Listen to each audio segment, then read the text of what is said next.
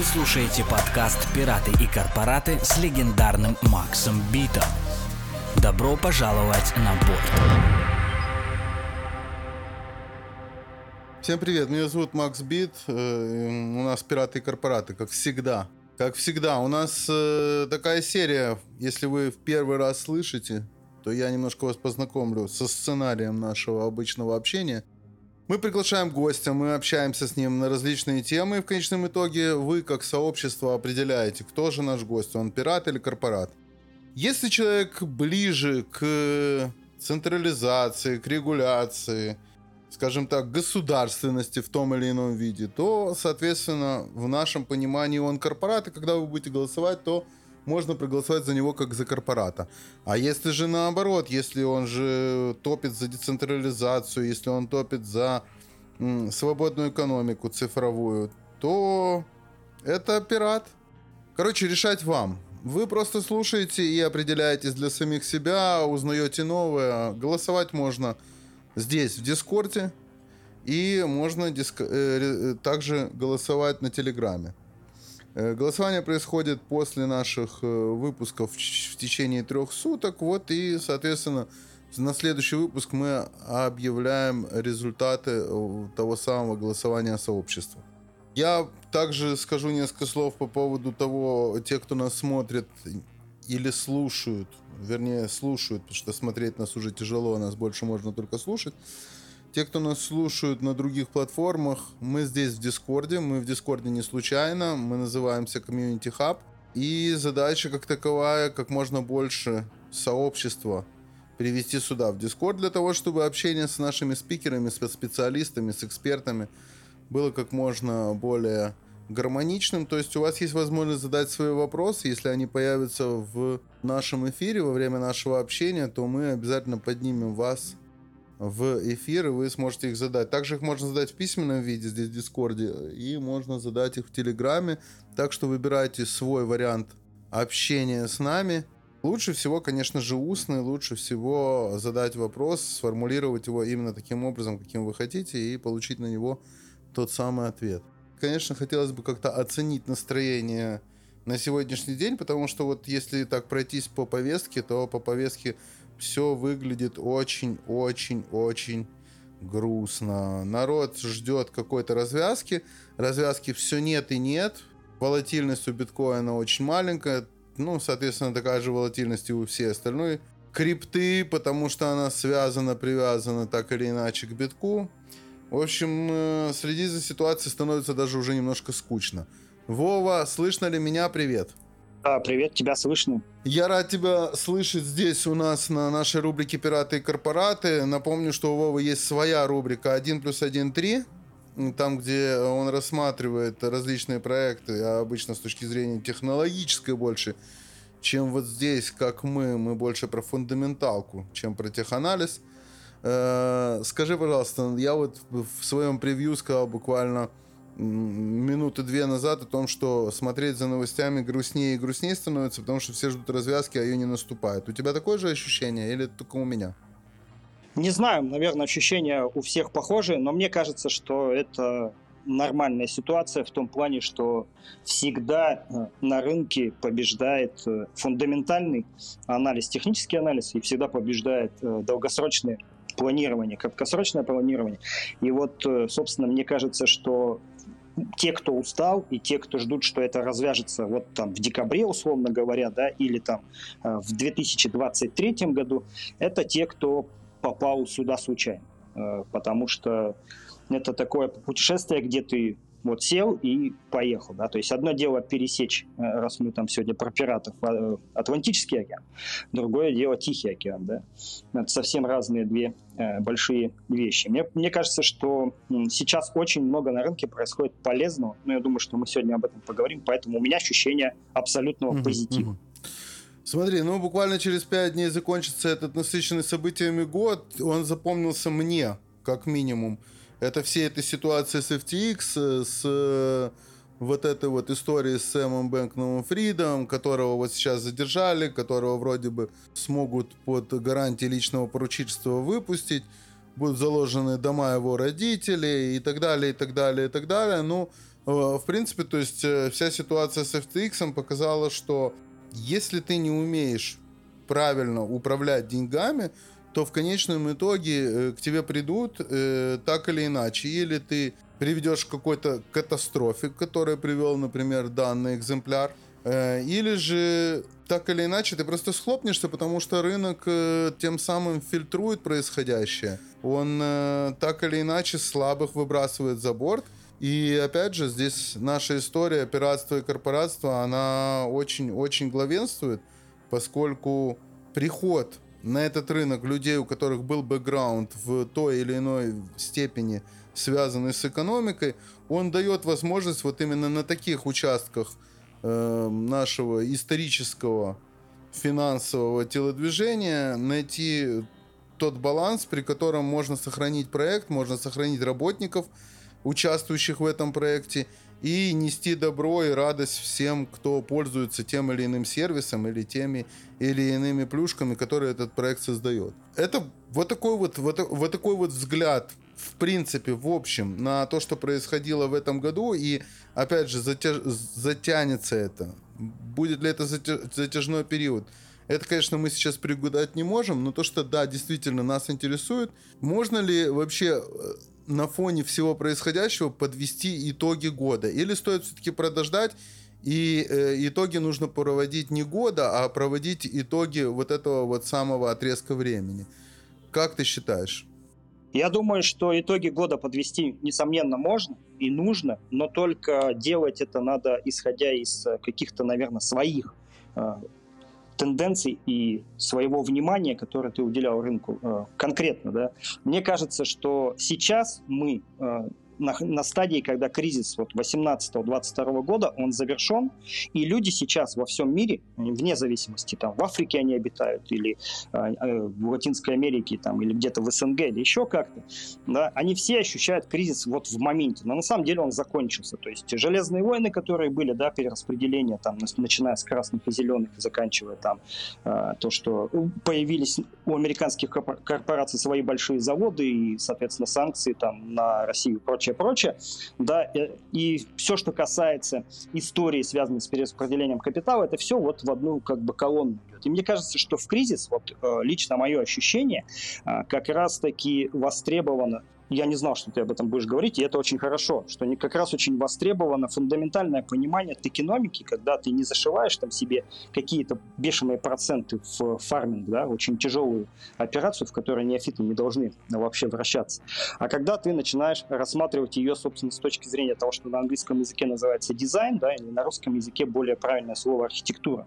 И мне кажется, что первый вот фундаментальный итог для меня – это подтверждение, что вот 2013-2014 год после кипрского кризиса. Рос биткоин очень массово и много, и потом было большое, конечно, падение, но он фундаментально показал себя как жирующий инструмент. Потом в 2016-2017 году тоже был вот этот хайп до, собственно, января-февраля 2018 года, да, и там э, была история, связанная с тем, что он показал себя как помимо хеджирующего инструмента, еще инструмент международных переводов. И вот в этот раз э, все абсолютно люди, которые хоть как-то были задействованы в русскоязычной среде, они ощутили. То есть 21-22 год это, по сути, когда две эти функции сложились, и хеджирующая, и международные переводы. То есть когда ты там жил, у тебя заблокировали один тип карт, потом второй тип карт, потом в следующей стране следующий тип карт и так далее, ты начинаешь думать, что крипта это на самом деле не такое уж плохое средство переводов, а потом думаешь, ох, оно еще и хорошее средство сохранения. И, соответственно, вот это второй вывод мой очень важный, что на самом деле эти две функции себя подтвердили, потому что все почему-то борются за функцию денег, да, ну, потому что Сатоши публиковал а, про Electronic Cash, да, а, белую бумагу, и как бы, но на самом деле это были только первые наличные деньги для роботов, а дальше был эфир, а дальше у нас еще есть рынок программируемых активов, и вот мне кажется, что в этой связи надо подводить всегда в нашем понимании не итоги года, а итоги периода. То есть итог периода 21-22 года вот этого супер хайпа, супер роста э, именно выраженным в фиате, он закончился. И это очень хорошо, потому что в этот момент всегда, во-первых, остаются самые нужные проекты, а не те, которые э, показывают массам, потому что массы никогда, вот если там мы будем сегодня этот вопрос обсуждать, да, то массы никогда не идут в правильном направлении. Ни разу за историю фактически такого не удалось сделать. Ну, исключения, они подтверждают правила. Поэтому мне кажется, прямой ответ, что, конечно, нужно. И, в принципе, я думаю, что если есть уточняющий вопрос, я готов ответить, какие конкретные итоги можно считать, наверное, значимыми. Ну да, конечно, уточняющий вопрос в данном случае, я думаю, что это персонализация. Для каждого итоги свои.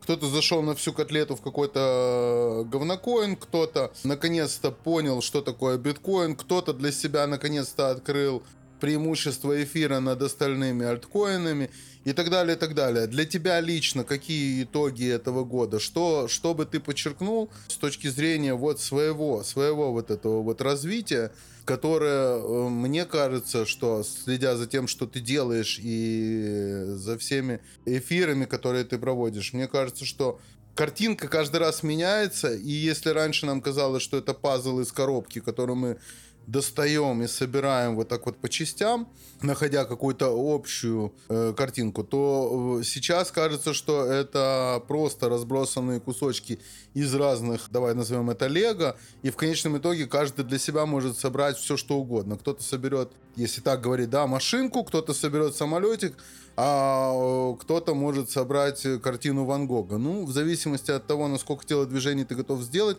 и насколько тебе вообще интересно это собирать. Для тебя лично какие итоги этого года? И тут сразу стопроцентное попадание о том, чем я хотел сказать, это, конечно, программируемый актив. То есть э, вот для себя лично я выделил этот рынок, который два года назад начал формироваться, и сейчас появились первые продукты уже цельные, которые можно пощупать, типа там NFTX, или вот ребята у нас были из Envelop, или там Charge Particles, или Soft Protocol и все остальные. Это очень маленькие продукты, но если посмотреть на них шире, то есть с точки зрения именно программируемых ассетов, это самое большое, что появлялось после биткоина, как вот я сказал, это первые наличные деньги для роботов и всех остальных, включая нас людей. Э, дальше был, соответственно, эфир нам там дал разделение коины, токены, да, несмотря на то, что там цветные монеты еще в 2012 году появились, и тем не менее.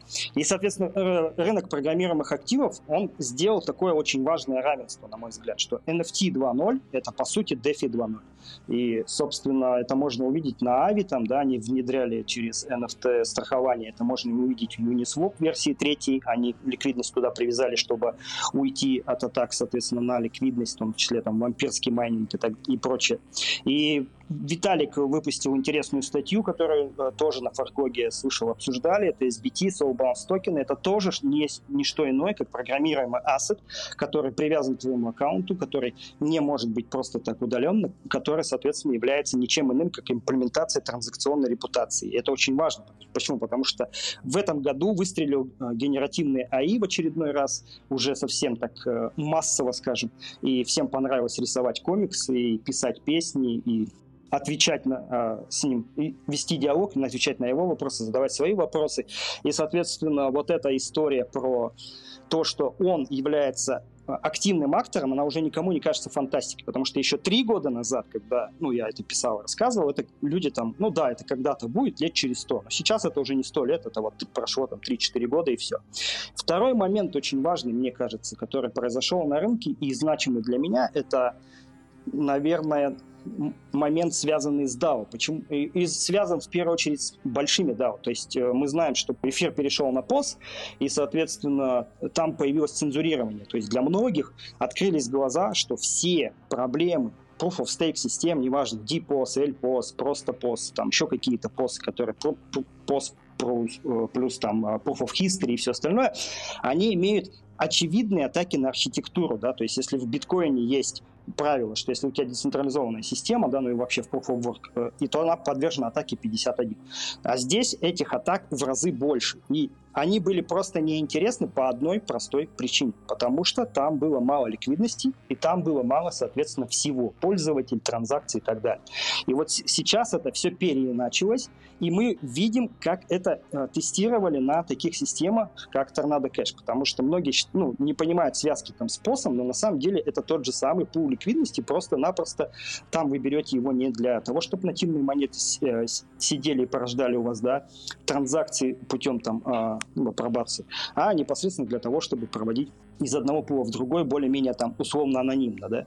То же самое делали и через взломы мостов, потому что если опять же присмотреться к постсистеме, это ровно то же самое, у тебя есть э, заоченная ликвидность э, в одном чейне, заоченная ликвидность в другом чейне, и, собственно, она ломается. То есть задача на ближайшие три года заключается в очень простой вещи, связать вот эти две тенденции, программируемые активы и вечный взлом централизованной ликвидности. Почему? Потому что э, рынок CBDC – это рынок абсолютной антитранзакционной репутации, где ты платишь налог, соответственно, по умолчанию и так далее. Ну и, наверное, э, очень важный момент, который случился и который отметил даже, опять же, тот же Виталик Бутерин, это, конечно, зарождение истинных таких роллапов, да, то есть ZK Sync, Testnet и потом, ну, фактически там альфа майнета и дальше дорожная карта на 23 год, это все про то, что совершается, да, и в принципе то, что мы видим очень частично в полигоне, да, совсем недавно они тоже сделали сообщение о том, что вот они выводят тоже на майнет, и, соответственно, потом мы увидели сообщение также до этого там в оптимизме и в арбитруме и прочее, прочее, прочее. Все это говорит нам о, о чем? О том, что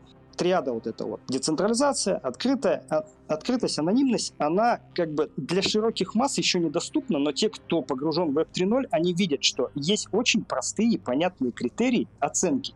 Если ты как проект их не проходишь, то, скорее всего, твои деньги, которые положит, соответственно, там условный инвестор, контрибьютор, они не будут в безопасности. Вот эти три тенденции, они все между собой переплетены. И мне кажется, здесь есть одна фундаментальная проблема, ну вот я три позитива выделил, да, условных, э, выделю один негатив.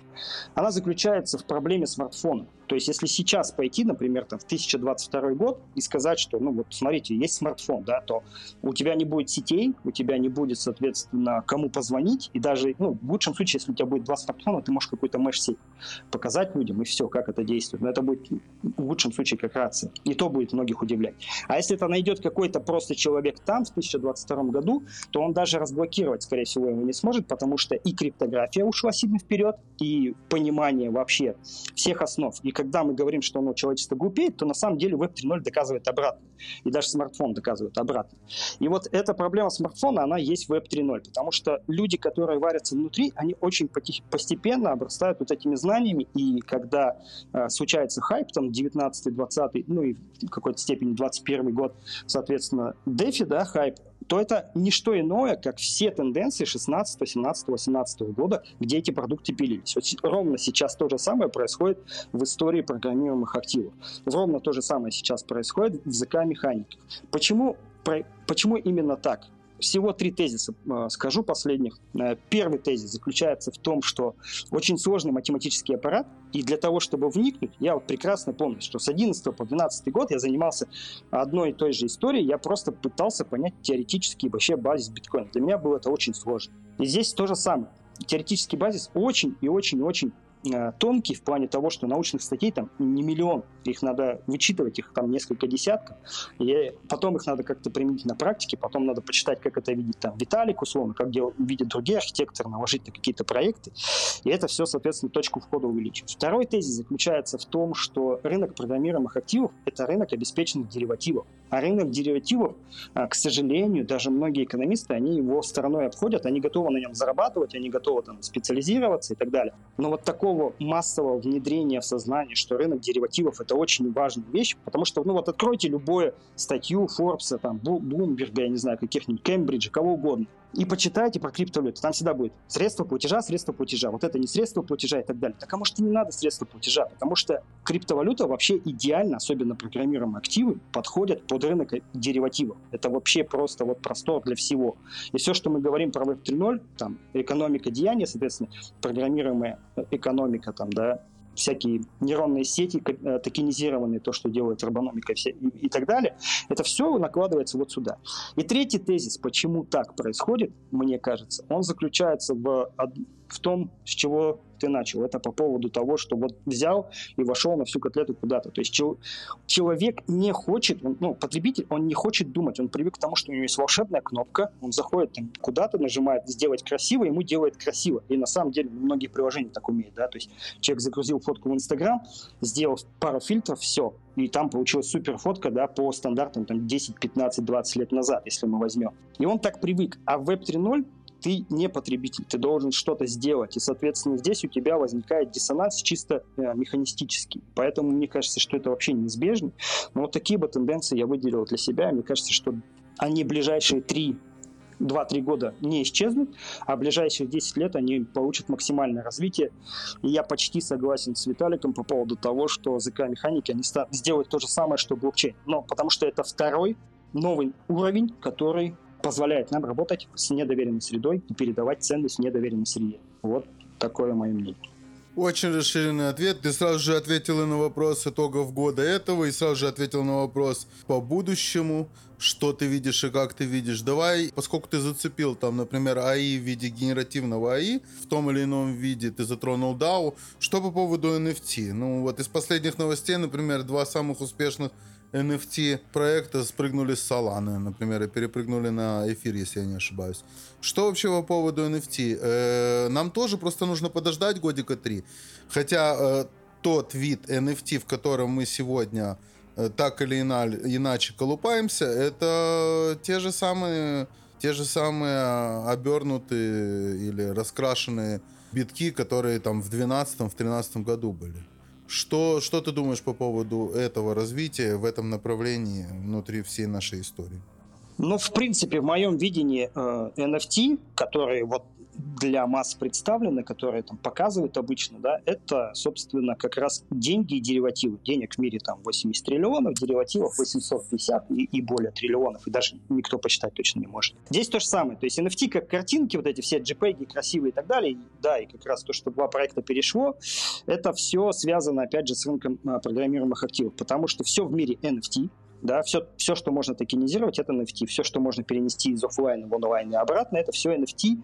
А потом уже можно какие-то из них собрать в кучу и создать не NFT. Да? То есть на самом деле все наоборот. И это примерно как с геометрией. Да? Мы все изучаем сначала планиметрию, но вообще-то мы не живем в плоскости, мы живем в э, нормальном таком объеме. И это первый ответ. Второй ответ заключается в том, что если внимательно посмотреть на ликвидность, на, соответственно, пойти какие-нибудь э, агрегаторы, которые занимаются NFT, э, то можно увидеть, что и сейчас это не так. Вот, да, какие-то вещи связаны там с транзакциями, с э, количеством операций и прочее, это да. Но Uniswap просто мы берем Uniswap версии 3, это тоже NFT, и все. И мы сразу как бы отсекаем всю эту весь этот ширпотреб. Поэтому это второй ответ. То есть смотреть на NFT надо не как на коллекции. Как, как коллекции, да, но они будут использованы именно в рынке залоговом. Сейчас это тестировали те же там Niftix, которые исчезли, там NFT 20, NFTX, те же ребята вот из Envelo по индексу у них есть, у Solve тоже есть. Это все история про что? Что коллекции, они должны приобрести ликвидность. И когда появляется ликвидность, это становится инструментом DeFi, и, соответственно, этот инструмент DeFi можно дальше развивать. Поэтому вот в эту сторону. Третий тезис по поводу NFT. NFT — это тот шаг, который мы уже сделали, да, но появились несколько стандартов, в частности, у нас там появился 35-й, да, по-моему, стандарт, э, который позволяет сдавать в аренду, и появились, собственно, токены SBT, они были до того, как Виталик с коллегами публиковал статью, и они уже были сделаны, но при этом никто на них и не обращал внимания. Но на самом деле это потрясающая вещь. И теперь у нас, если NFT это не взаимозаменяемый токен, то SBT это не взаимозаменяемый, не передаваемый токен. В эту сторону тоже надо копать, потому что фактически это означает, что вот у тебя есть кошелек, да, с одной стороны, тебе сейчас будут спамить, эти СБТ тебе надают, и будет много проблем, но с другой стороны, появится понятная система, как надо структурировать эти данные и знания да, для того, чтобы ты мог подключаться к собственной системе DAO, потому что чего не хватает в DAO сегодня, и можем поговорить об этом тоже. Самое первое, не хватает а, нормальной системы а, найма потому что старый HR, он не справляется с этой структурой, он не умеет в это играть. Ну, как бы вот эта история, что нам нужен разработчик с такими-то показателями, это, конечно, прикольно. Но на самом деле нам нужен не разработчик, нам нужен чувак, который вот выдаст конкретный пропозал, этот пропозал его одобрят, будет это через голосование или другим способом, неважно, и дальше он просто выполнит какие-то мейнстоуны по, по конкретному этому пропозу. Вот кто нам нужен, а не разработчик. А для этого нужен целая совокупность навыков. Поэтому, когда говорят, что вот в этом году очень было много наймов да, в криптоиндустрии, то есть обратная сторона этой медали. Было огромное количество увольнений, максимальное по многим отраслям. И поэтому NFT четвертый тезис, который надо понимать, что NFT это еще одна отрасль, которая в совокупности с DeFi дает там DeFi 2.0. В совокупности с GameFi дает, э, ну, как это не парадоксально, хотя они там вроде вшиты, да, изначально, они дают как раз нормальные метаверсы, потому что для того, чтобы тебе куда-нибудь там трансгрессировать, да, из какого-нибудь special в какой-нибудь Decentraland, тебе надо, чтобы они имели стандартизацию общую. А для этого нужен какой-то единый стандарт обращения к чему-то, к сущности, к какому-то аватару, который, ну, собственно, будет тебя туда-сюда перемещать. Вот это и есть, по сути, NFT. Будет он в виде SBT или будет там в виде передаваемой токи, это, это уже другой вопрос, да, потому что где-то тебе надо войти самому, а где-то ты можешь ключ передать. Поэтому здесь э, по этому рынку я вижу одну большую проблему, что 99% ну или там 90%, 75%, неважно, но абсолютное большинство людей, оно пошло в сторону покупки этих активов, в сторону покупки земли, в сторону покупок картинки, там каких-нибудь лягушек и панков и так далее, да. Но вся соль заключается в том, что это как бы рыба, да, а удочка, она в том, где протоколы, которые умеют из этого делать ликвидность, протоколы, которые умеют с оракулами оценивать эти коллекции, давать ценовой там диапазон и так далее, и не просто там flow price, а вообще разбивку, почему она такая, почему, чем она обеспечена и так, ну и прочее, да, то есть более сложные системы. И, собственно, Chainlink стал двигаться в эту сторону, и если вы видели, Uniswap тоже подключил торговлю, да, это нам говорит о чем? О том, что это инструмент ликвидности. Вот когда люди это поймут, то, в принципе, все, они дальше могут вкладываться куда угодно, во что угодно, потому что сами коллекции это просто ну, такой первый шаг. Это как будто бы ты познавая крипту, приходишь и пытаешься там на каком-нибудь обменнике просто взять и купить первый себе сатошик. Да? Вот люди делают это, а на самом деле рынок шагнул уже там, лет на 5 вперед. Угу. Вот такой ответ. Хорошо, хорошо. Ну, в принципе, по NFT ты э, затронул практически все варианты применения в той форме, которой он сегодня является, и в той форме, в которой он идет. Соответственно, опять же, если мы смотрим на бумагу Бутерина, которую, про которую ты уже говорил не раз в течение нашего эфира, да, там три ключевых пункта. Это массовое внедрение некостадиальных кошельков, устойчивых к инфляции стейблкоинов и учетные записи на веб-сайтах с поддержкой технологии эфира. Они дадут все огромные возможности, которые нам еще предстоит реализовать. Это то, что говорил Виталик. Ну, опять же, все это действительно красиво, и все это действительно выглядит очень продуманно, продуманно, да, но, но мы знаем, каким образом вообще до этого Виталик выступал, и каким образом он прогнозировал те или иные изменения. Как, на твой взгляд, э, э, это ближайшее будущее или это такое же будущее, как внедрение эфира 2.0, которое заняло от 5 до 6 лет?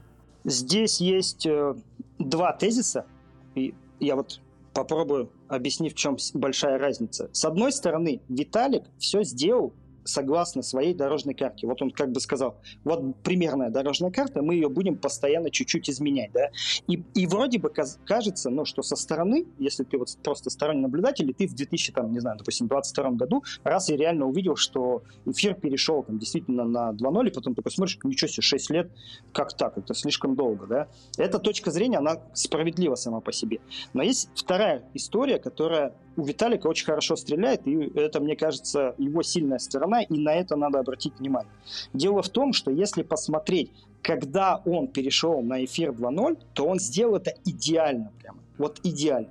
Во-первых, начались вот эти поползновения, псевдозеленые истории, да, по поводу того, что там биткоин не экологичен, эфир не экологичен. Как вы помните, сам Виталик сказал, что вот там мы сократили это такое количество энергопотребления, да, и так далее. Хотя все это на самом деле никак не бьется с официальными цифрами, и никто ничего не может подтвердить там, и, и прочее, прочее, прочее. И все мы знаем, что там банки тратят больше, и финансовый сектор еще больше. Это все все понимают. Но тем не менее, с точки зрения пиара, он попал просто вот в идеальную модель. Это первый тезис. Второй тезис. Как раз на форклоге у меня выходила статья про убийц эфира, и он тоже сделал э, вещь потрясающую. То есть все занялись либо там шардингом, да, соответственно, либо горизонтальным масштабированием, как Solana. А Виталик уже в этот момент готовил L2. И сейчас L2 фактически есть только у эфировской среды. Нет, ну, есть, конечно, еще истории, да, но они все си- либо сильно меньше, либо чего у них нету. У них нету L0 перехода, как есть EVM, да, то есть вы берете там BSK, Polygon, Harmony, Avalanche, а, Evmos из космоса, Moonbeam из Polkadot. Это все будет EVM. И получается, что Виталик сделал себе мост из и на L0, и на L2. А если мы там берем Polkadot, или вот сейчас Avalanche запустил, да, сапчейн, сапчейн там на полную катушку, или там хабы космоса, то это все-таки про L0 больше, да. И поэтому получается такая история, что он делал это долго, но делал это, получается, стратегически правильно, и он попал в этот нужный момент. И вот теперь, возвращаясь отсюда к этим тезисам, да, мне кажется, что ни в коем случае нельзя никогда допускать, чтобы чистый Web 3.0 а, был про масс adoption. Почему? Потому что человеческое сознание массовое, оно, к сожалению, если вы обратите внимание, оно никогда не хочет жить в будущем. Люди в лучшем случае делают вид, что они готовы жить в будущем, но они всегда живут в прошлом. Да? Поэтому, если открыть, опять же, к нашей среде применительно какой-нибудь тезис, то очень часто ты рассказываешь, например, что когда люди печатают там асики, да, то они используют нативно законы квантовой механики. И люди такие, а почему, с чего? Но потом эти же люди берут и комментируют, что квантовый э, компьютер взломает блокчейн. Да? То есть, хотя, казалось бы, это из одной отрасли, и вроде как э, странно давать такой комментарий, а потом писать другой противоположный комментарий. Но это так нормально, потому что есть хайповые направления, где людям кажется, что они познали будущее. Да? А есть на самом деле наступившее будущее, которое тебе надо просто принять. Есть какие-то методы, которые там сто лет назад были окей, окей, а сейчас вообще не окей. Вот это то же самое происходит здесь. И мне кажется, что Виталик абсолютно прав в чем? В том, что он выбрал свой путь, он сказал, что, да, ну, он, он, он очень строго ограничивает себя, что вот я, например, не либертарианец, да, соответственно, свободный рынок это не для меня. Я хочу программируемый рынок. Окей. Дальше он говорит, я хочу, чтобы все заходили через эфир э, в интернет 2.0. Ну, то есть Web 3.0 это мультисеть. И, соответственно, вход через э, эфир Web 3.0 самый простой, самый понятный. И реально сейчас его все используют. Ну, самый простой стандартный пример это, естественно, MetaMask. И в этом плане Виталик прав. В этом плане это наступившее будущее. Но это не про Web 3.0, это про Web 2.5.0, который наступил и который дальше будет как-то развиваться. И это, ну, это его позиция. И, в принципе, почему нет? И третий тезис, э, который, мне кажется, кажется очень важным, надо понимать, что в мире почему так все происходит. Вот мы опять упомянули про FTX, которые общались тоже на одном из подкастов, да, и это можно там вспомнить какой-нибудь Enron и все остальное. Дело в том, что в современном мире до создания блокчейна Нельзя было просто так валидировать, нельзя было просто так верифицировать, нельзя было вообще как-то проверять весь, все пласты информации. Сейчас у нас есть и генеративные АИ, и, с одной стороны, и Big Data, и открытые данные вообще в блокчейне. И мы можем на Web 3.0 блокчейна, э, ну, Web 3.0 проектах, соответственно, проверять огромные массивы данных. И поэтому в этом смысле, в чем Виталик, ну, наверное, в чем я с ним не соглашусь, да, что то, что всегда будет интересно массам, это всегда будет уже свершившееся прошлое в период, ну, если это прогрессивные люди, да, то период 2-3 года, это вот как раз VC-сектор так заходит. То есть они заходили в L1 не в 2014 году, 17 а в основном 17 18 19 год. То есть они всегда на 3 года отстают. Потом идут те, кто менее прогрессивны, потом идут там через 10 лет правительства и так далее. Ну и за ними уже все основные массы. Да? Поэтому в этом плане Виталик прав, потому что сейчас ну, крипторегулирование подтягивают. Ну зачем сделали FTX? Для того, чтобы показать показать людям, что вот, смотрите, ах-ах-ах, опять все случилось, да. Да, это была компания, но тем не менее криптокомпания, поэтому давайте мы будем все регулировать. Опять же, надо понимать, да, что это все за 5 секунд не происходит, но тем не менее. И еще один последний тезис, который я скажу, в чем мне кажется... Ты смотри, ты начал с двух, и мы уже на пятый переходим. Да. Давай. Да, последний тезис, который скажу. Э, ну, нет, в смысле, они вилку имеют. В смысле, два основных, они имеют вилку. Вот. Три, э, второй, он имеет вилку на, на несколько пунктов, потому что с первым все понятно. Да, и последний заключается в чем?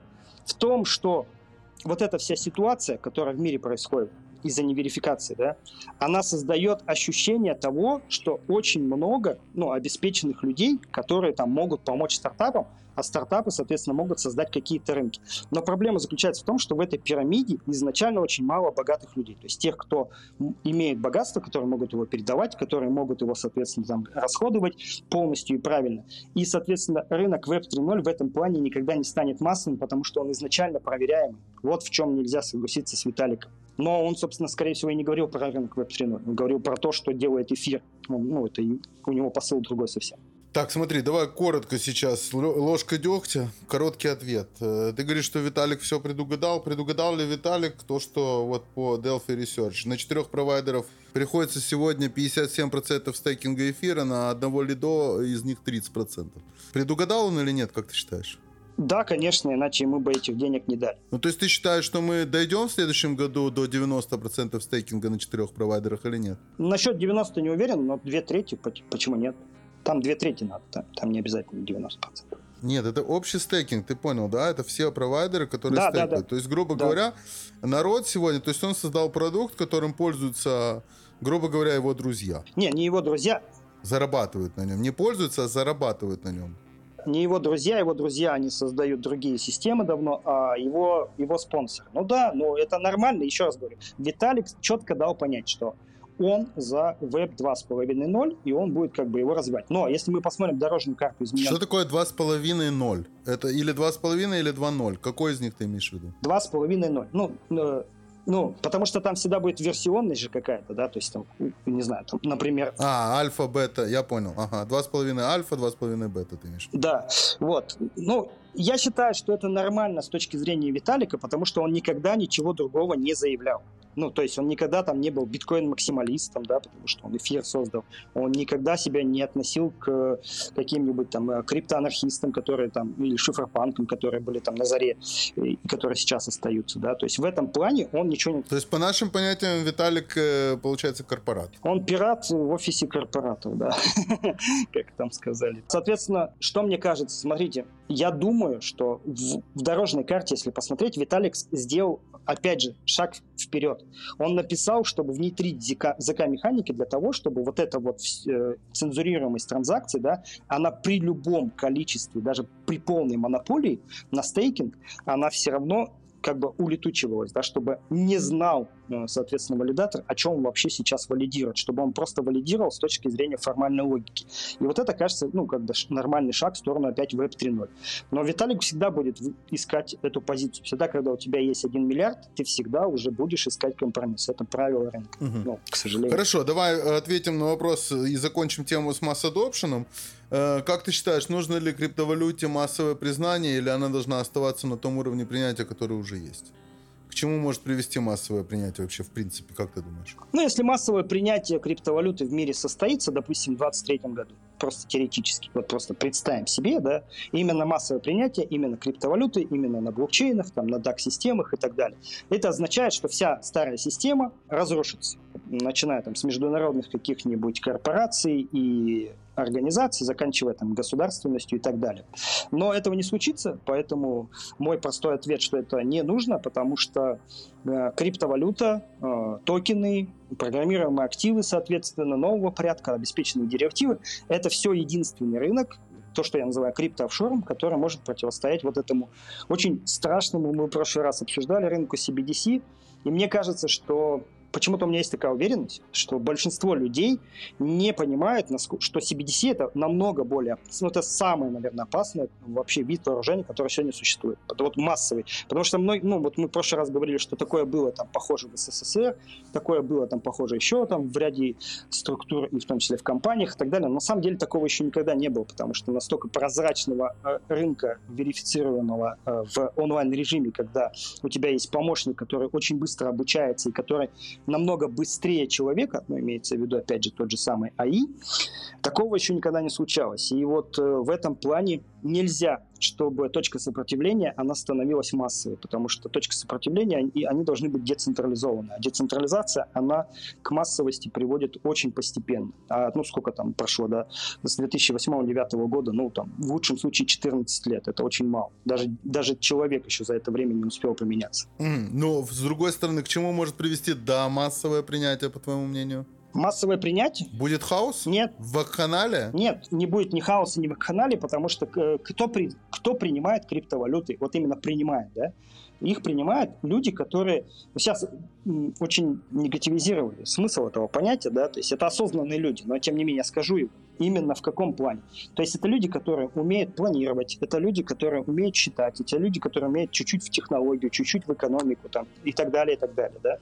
И поэтому ничего страшного не произойдет, просто люди станут еще умнее. Это так же, как книга печатания.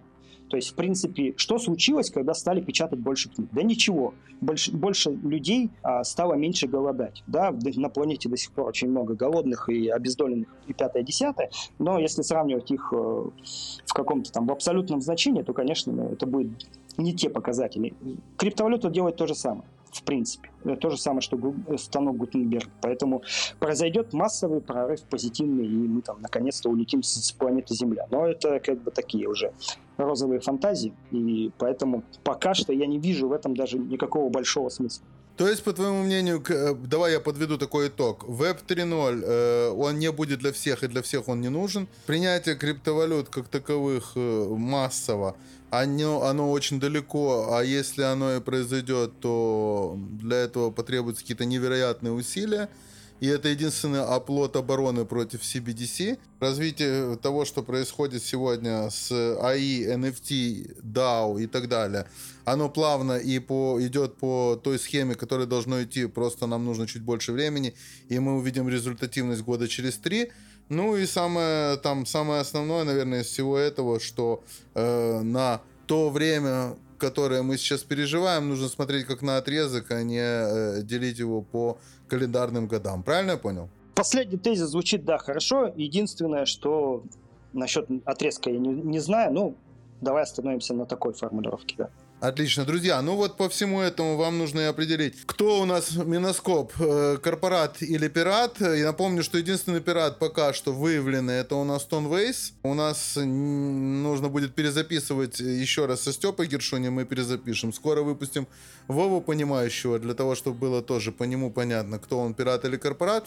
Ну и сейчас нужно будет определяться вам с миноскопом. Для того, чтобы определиться было проще, мы сделаем такой короткий блиц, и на нем, пожалуй, будем заканчивать. Давай, блиц, блиц, то есть отвечаем быстро, то, что называется. Ответ тремя словами. Правила игры простые, нужен максимально открытый быстрый ответ с три слова. Например, почему развалился FTX, не справился с управлением. Или зачем тебе FTX, это не твое дело, как создать блокчейн через боль или страдания. В общем, время на раздумие 5-10 секунд. Самое важное событие в этом году для индустрии – Три слова. Сатоши 12 лет не с нами.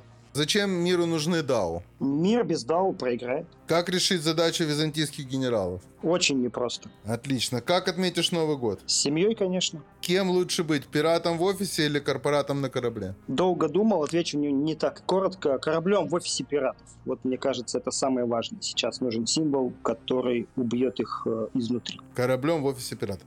Ну, отлично. В принципе, вот так вот, друзья. Вот такой вот у нас получился подкаст. Вова Менаскоп, меня зовут Макс Бит, э, это Community Hub, мы здесь в нашем любимом Дискорде, слушайте нас и присоединяйтесь для того, чтобы задавать вопросы нашим гостям. Если есть вопросы сейчас, поднимаем руку. Есть вопрос. Вот я вижу вопрос. Привет пиратам, привет корпоратам. Вопрос от электората. Слышал у одного финансиста, что если делают фьючерс на что-то, то это становится уже финансовым активом. На биткоин сделали уже фьючерс. Он как бы стал в строй, как солдат становится в строй. В связи с этим вопрос, ну немного так с теория заговора. Не занимается ли сейчас государство скупкой частных денег в преддверии выхода CBDC? Вова, вопрос тебе. У меня есть ответ конспирологический. Э, вопрос тебе. Только коротко, если можно. Да, супер коротко. Два тезиса. Первый тезис. Да, занимается очень давно, поэтому вы думаете, что, ну, не конкретно вы, в смысле, широкие массы, про которые мы говорили, что ICO это скам, а криптовалюты часто в скамах, э, там, в преступлениях и так далее, и, и тому подобное, да. Ну и, собственно, это видно, потому что Китай владеет биткоином в том числе. Второй тезис заключается в том, что фьючерс вообще-то появился еще в 2017 году, вопрос только в ETF, да, и, соответственно, история заключается в чем? Они, должны, они будут создавать и дальше необеспеченные деривативы для того, чтобы скупать по дешевке в каждый кризис эти активы. Это так. Ваша задача, моя задача, их задача всех – создать рынок обеспеченных деривативов, чтобы эту всю историю не в основной раз, э, ну скажем так, не упустить. Спасибо большое. Э, следующий вопрос. А4 Сун. Здравствуйте, Владимир. Скажите, за каким протоколом или протоколами будущее вообще? Solana или что-то еще?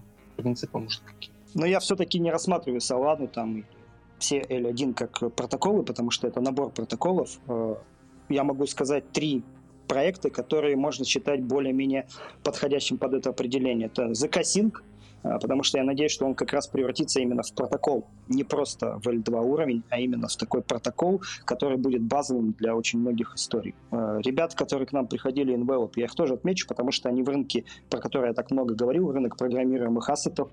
И, наверное, я еще отмечу один протокол, который ну, скажем так, мне нравится, но я пока не уверен, а, что он вообще появится. Это, ну, собственно, все, что связано с социальными децентрализованными сетями. А не буду я, наверное, никакой выделять. Любой, любой из них сейчас все, все плохо написаны, начиная с Фрактала Ларимера и заканчивая там последними э, находками. Но мне кажется, это перспектива. То есть только envelop, а остальное все будет пересматриваться, скорее всего, не жизненно. В первую очередь, вот если прям один проект мне бы сказали, назови мне проект 2022 года, закосит. Это 100%. Вот. А все остальное, да, все остальное будет пересматриваться. Итак, все. Я думаю, что можно подводить итоги нашего общения. Всем большое спасибо. Подводим итоги здесь, в сообществе. Можно будет проголосовать, что и кто из вас как считает, является ли Владимир Миноскоп пиратом или же он является корпоратом. До встречи на следующей неделе. Пока-пока. Вы слушали подкаст «Пираты и корпораты» с легендарным Максом Битом. До новых встреч!